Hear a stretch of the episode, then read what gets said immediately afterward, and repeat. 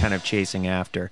Um, you, that chapter in uh, also the one about the three strikes law in California made me consider the following question, and I want to know what your thoughts are here. Um, do you think that humanity can do more uh, to perhaps create a better environment, more conducive uh, to moral behavior, while still allowing for so-called evil events and chaos uh, that breed these kind of heroes?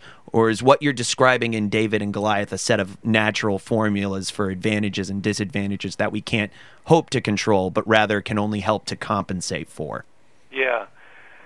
I guess the latter. I mean, I talk in this book about how about how this about this paradox that disadvantages can prove advantageous. That struggle and adversity teaches things that we can't learn anywhere else. That is not an argument for saying, as human beings, we no longer have to do anything to alleviate suffering and adversity because these are ultimately good things, right? In the Right. 19th century, people used to make that argument, and that's a terrible um, inhuman argument.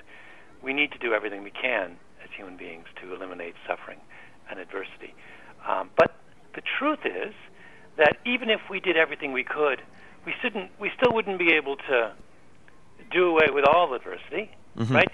You can't rid the world of entirely of misfortune, and um, someone, some child is always going to be born with dyslexia. Some, some child is always going to lose a parent in childhood. I mean, there's nothing we can do about that. And what I'm trying to to point out to people is that um, those kinds of experiences can be used in a way that's ultimately advantageous.